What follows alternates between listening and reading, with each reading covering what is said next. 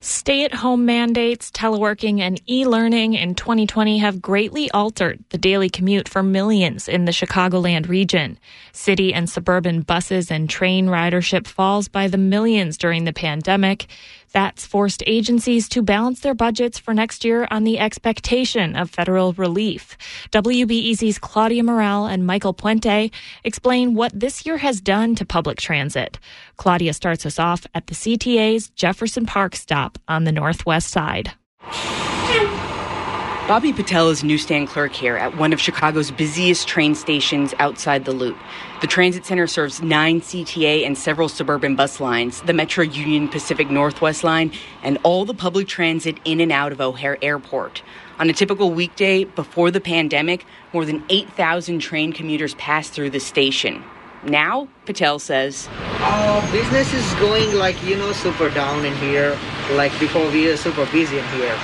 Uh, actually, you know, uh, my boss, he was talking about last time, so we reduced the hour. So he probably concerned about the money, definitely. He stands behind a plastic screen. The little magazine shack has a cardboard sign that says only one customer in at a time. We gotta maintain a six feet of distance, you know. Outside, buses appear to outnumber passengers. A CTA bus driver with 15 years on the job named Kim says she regularly drives an empty bus. She didn't want to give her last name because union restrictions on publicly discussing worker issues. Empty buses, few passengers, depending on what street you're on. And were you scared or hesitant about going to work? Um, at first, but now it's it's a, the regular normal now. The regular normal. Other big cities have responded to declining ridership by reducing service. The CTA did not. Buses and trains continue running like they had been before the pandemic. That's because more than 800 million in federal CARES Act dollars from March have kept the system afloat, but it's almost run out. A second transit funding bill remains stalled in Congress.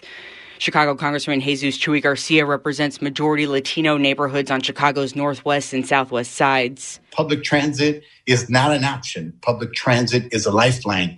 CTA trains and PACE buses are the arteries of our city, and they've kept our people moving. The consequence of missing out on that funding could be devastating for many of his constituents that rely on public transit the most, those that have no other option especially frontline workers, and they've kept our economy afloat during the most uncertain times.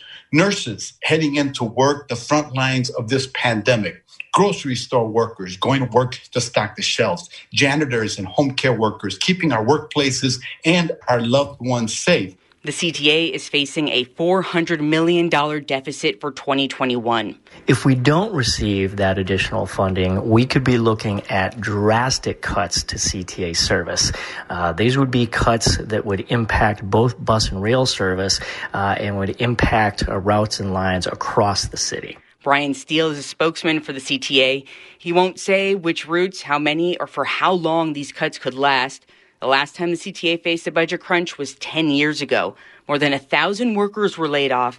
And in 1997, faced with a ballooning deficit and a decline in ridership, the agency eliminated 15 bus lines to avoid a fare hike. Simply put, there's no way we can continue to offer the level of service that we are now without additional federal funding.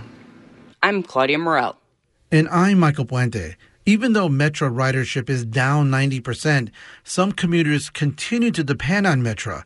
Commuters like Wendy Brown, who was on an early morning inbound train last week from the northwest suburbs into downtown Chicago. I work at a law firm about a mile from Union Station.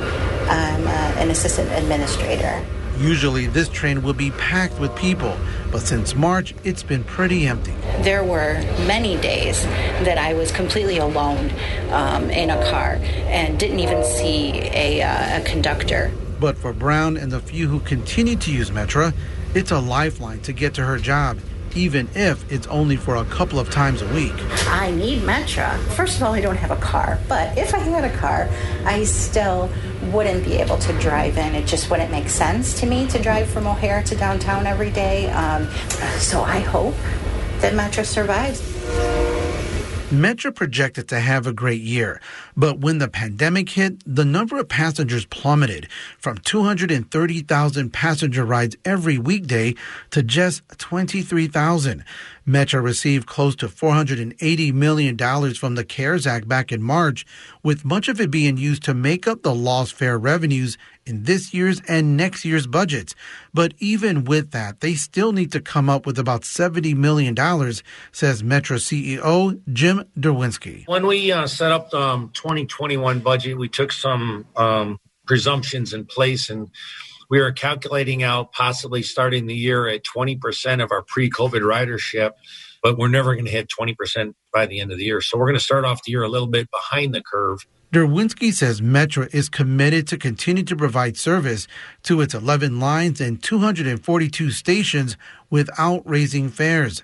Like the CTA, he's hopeful additional stimulus comes through for Metra by mid 2021. Definitely, um, the earlier the better.